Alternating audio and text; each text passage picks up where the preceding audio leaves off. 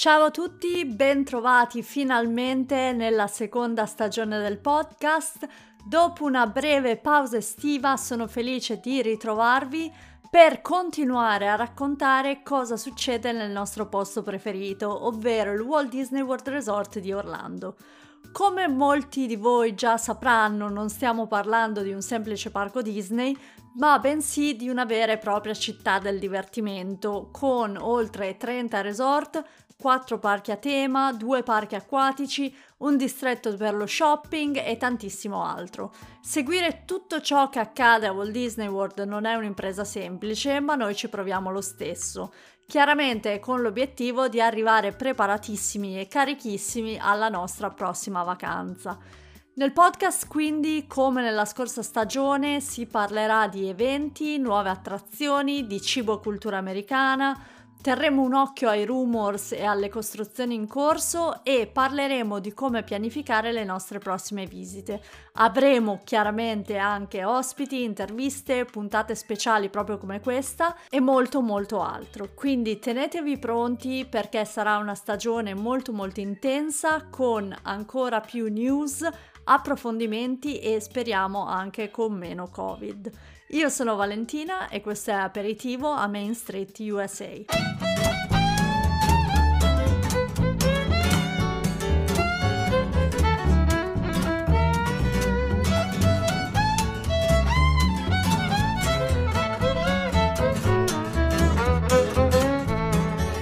Come vi ho già anticipato, oggi puntata speciale dedicata a una news che stavamo aspettando da tempo e che è chiaramente arrivata durante la nostra pausa estiva. Come avrete già visto dal titolo, sto parlando della questione Fastpass. Piccola precisazione iniziale, dato che è un argomento non semplicissimo da affrontare, parlerò solo ed esclusivamente del Walt Disney World Resort ed eviterò paragoni con altri parchi Disney del mondo per non confondere le cose.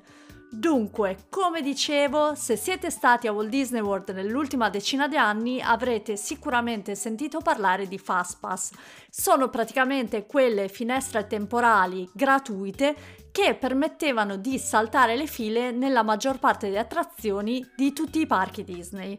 All'inizio i Fastpass erano cartacei, venivano quindi distribuiti in dei piccoli chioschi dentro i parchi e poi con l'introduzione di My Disney Experience, che ricordiamo è l'app fondamentale per visitare Walt Disney World, era possibile prenotare i Fastpass direttamente dall'app gratuitamente. Senza entrare nei dettagli, diciamo che ogni ospite aveva la possibilità di prenotare tre Fastpass, ovvero tre finestre temporali in cui avrebbe potuto saltare la fila in una specifica attrazione e una volta usati questi tre Fastpass iniziali era poi possibile prenotarne di aggiuntivi uno alla volta fino a fine giornata. Nel corso degli anni chiaramente sono state sviluppate tecniche incredibili per massimizzare l'uso dei Fastpass nei parchi, da quali attrazioni hanno generalmente le file più lunghe e quindi erano da prenotare in anticipo a come spostare le finestre temporali per ridurre i tempi morti nei parchi e così via e conoscere come utilizzare al meglio i Fastpass era diventato un must per una vacanza smart a Walt Disney World. Un primo grande scossone a questo sistema dei Fastpass è però arrivato a dicembre del 2019 con l'apertura di Rise of the Resistance, ovvero l'attrazione di punta della nuova land dedicata a Star Wars. Per la prima volta infatti un'attrazione ha aperto senza essere inserita nel sistema Fastpass, con Rise of the Resistance infatti Disney ha iniziato a sperimentare un altro concetto che poi vedremo aver funzionato molto bene, quello delle file unicamente virtuali. Mi spiego meglio. Se per tutte le altre attrazioni si avevano due possibilità, diciamo, la fila fisica e l'uso dei Fastpass, per Rise of the Resistance l'unica possibilità che si ha per visitare il ride è quella di accaparrarsi un posto nella virtual queue che apre puntualmente ogni mattina alle 7 e a volte, se ci sono ancora posti disponibili, di nuovo all'ora di pranzo. Al momento non c'è quindi modo di presentarsi di persona, non ci sono altri modi di visitare l'attrazione, neppure a pagamento. Ecco, come stavo dicendo, questa scelta per un'attrazione ha aperto però le porte per speculazioni di ogni tipo sul futuro dei Fastpass. Poi chiaramente, come tutti sappiamo, è arrivato il Covid e la chiusura del Walt Disney World Resort che è andata da marzo a luglio del 2020 e alla sua riapertura la Disney ha optato per una scelta semplice ed efficace, niente Fastpass. L'unico modo per visitare un'attrazione è fare la fila fisica. Unica eccezione è sempre Rise of the Resistance, che invece ha ripreso da dove aveva lasciato con una prenotazione che apre ogni mattina alle 7. Com'è andato allora questo ritorno alla semplicità con le file fisiche? Dopo più di un anno di solo file fisiche, bisogna dire che tutto sommato è andato bene. Le file sono scorrevoli, anche se sembravano lunghissime dato il distanziamento sociale in realtà i tempi di attesa erano sempre relativamente bassi e a parte qualche data cruciale nel calendario annuale come potrebbe essere la Pasqua e altre date significative, i tempi di attesa sono stati generalmente più bassi rispetto agli anni precedenti.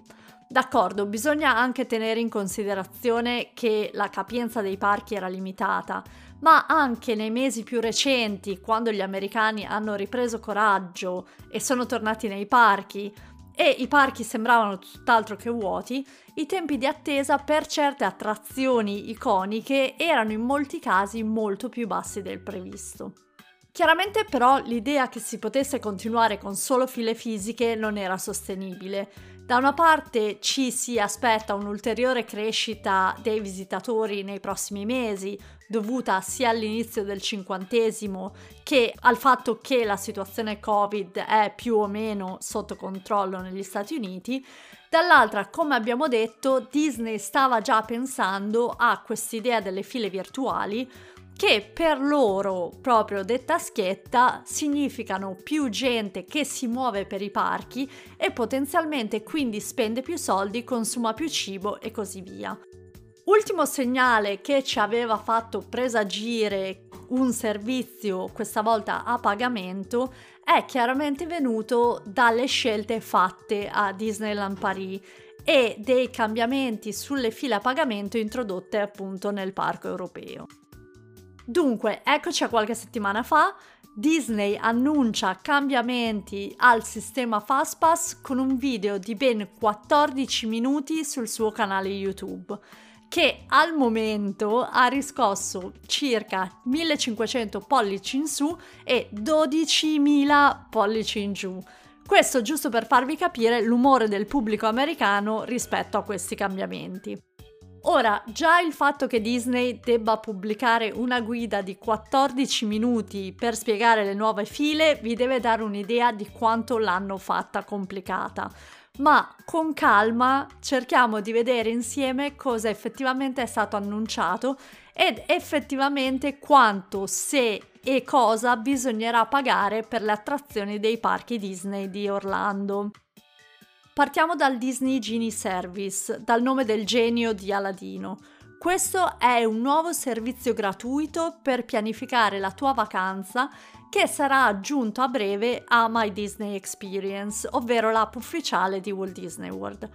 A seconda di alcune informazioni che tu darai all'app, per esempio mi piacciono le montagne russe, non ho bambini nel mio gruppo familiare, eccetera, Disney Genie promette di creare per te un itinerario personalizzato per la tua giornata nel parco. Ti dirà per esempio la sequenza migliore per visitare le attrazioni a seconda dei tempi di attesa, terrà in considerazione le tue prenotazioni per i ristoranti table service e in generale ti fornirà idee su cosa visitare e quando. Come ho detto, il Disney Genie Service è gratuito, potrai decidere o no se usarlo e potrai anche deviare dall'itinerario suggerito a tuo piacimento. L'app addirittura promette di riuscire a ricalcolare i suggerimenti a seconda delle tue scelte e anche a seconda dei cambiamenti all'interno del parco durante la giornata. Quindi pare che l'app possa anche tenere in considerazione cambiamenti climatici e così via. Fin qui tutto bene, come ho detto Genie è gratuito, si troverà automaticamente dentro My Disney Experience e sarà a voi decidere se usare o no questo servizio. Una cosa è certa è che Disney userà Genie per controllare i flussi di ospiti all'interno del parchi e quindi indirizzare e distribuire meglio le persone nelle varie land durante il giorno. Io sono un po' sospettosa su questa cosa, vi dirò, bisognerà capire se Disney userà questo sistema per massimizzare l'esperienza degli ospiti o invece in modo di creare vantaggi per se stessa con lo scopo di regolare il traffico e magari spingere gli ospiti ad acquistare le opzioni a pagamento che stiamo per vedere. La prima opzione a pagamento di cui vi voglio parlare è Genie Plus che è appunto un servizio a pagamento che avrà un costo di 15 dollari per persona per giorno. Genie Plus offrirà agli ospiti la possibilità di prenotare finestre temporali per visitare le attrazioni. Non ci sarà prenotazione in anticipo come invece era per i Fast Pass, ma si potranno prenotare queste finestre temporali a partire dalle 7 di mattina di ogni giorno sarà possibile assicurarsi la prima finestra temporale e una volta usata se ne potrà prenotare un'altra e così via durante tutto il giorno. Questo praticamente è il concetto dei fast pass che abbiamo visto prima, finestre temporali per visitare una specifica attrazione e il nuovo nome per questa nuova opzione è Lightning Lane. Usare la Lightning Lane per un'attrazione vorrà dire presentarsi all'orario assegnato, scannerizzare la Magic Band o My Disney Experience e accedere alla corsia preferenziale che fino a poco tempo fa chiamavamo Fastpass. Ripeto, Genie Plus sarà un sistema a pagamento ad un prezzo fisso di 15 dollari a persona al giorno e darà la possibilità di prenotare una Lightning Lane per volta durante tutta la giornata nel parco. Disney Genie Plus ha però un grosso problema. Non comprende tutte le attrazioni dei parchi. L'attrazione o le attrazioni di punta di ogni parco infatti non saranno incluse in questo sistema e la loro Lightning Lane verrà venduta separatamente.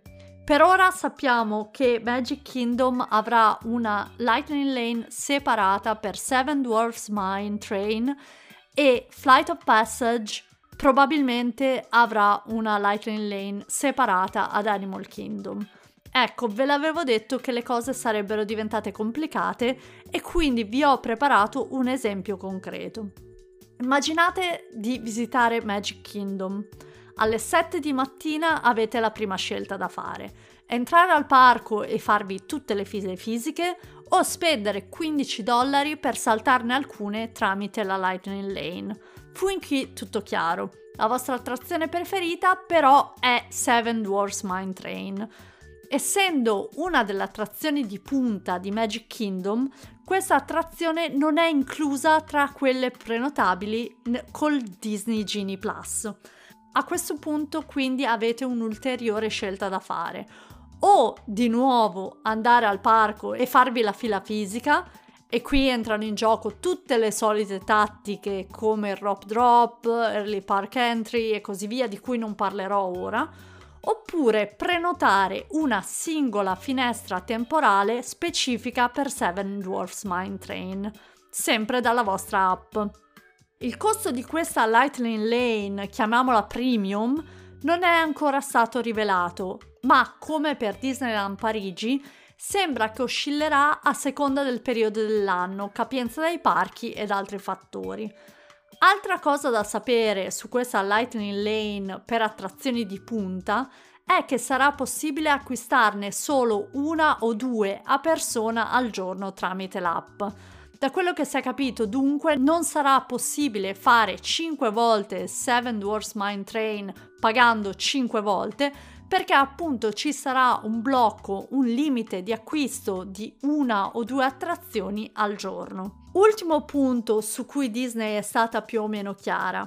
Sia Genie Plus che le Lightning Lanes per le attrazioni premium saranno disponibili in numero limitato ogni giorno, Dunque non tutti potranno acquistare Genie Plus, ma ci si aspetta che la maggior parte delle persone si dovranno attenere alle file fisiche. Questo secondo me è tutto da vedere perché dipenderà molto dalla richiesta degli ospiti di pagare per questo upgrade e lo stesso discorso si può applicare alle attrazioni premium. Per queste prezzo e disponibilità faranno la differenza per capire quante persone effettivamente saranno disposte all'acquisto. Insomma, questo è il quadro generale di cosa ci si aspetterà a Disney World a partire dal lancio di Disney Genie, Genie Plus e Lightning Lane, che è fissato per quest'autunno. Nonostante io sia convinta che sia un sistema un po' troppo complicato per essere capito dai frequentatori occasionali, per esempio ho paura che molte persone inizino a pensare che l'opzione da 15 dollari sia un must per entrare nei parchi, il che non è assolutamente così, ma in realtà penso anche che questo cambiamento lasci abbastanza spazio di manovra per decidere se, quando e come spendere soldi extra all'interno dei parchi.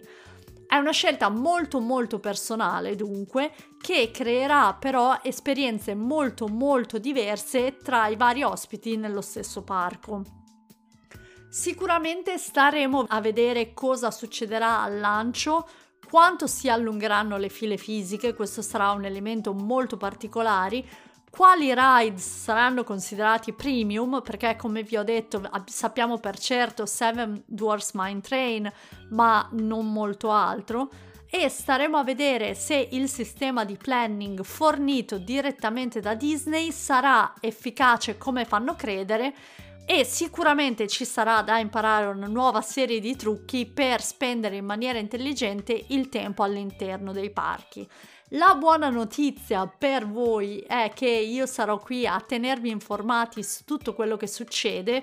Dunque, se non l'avete ancora fatto, abbonatevi al podcast e venite a dirmi cosa pensate di questo cambiamento epocale sul mio canale Instagram, che vi ricordo è aperitivo www. Questo è tutto per quanto riguarda lo special dedicato a Genie, Genie Plus e Lightning Lane.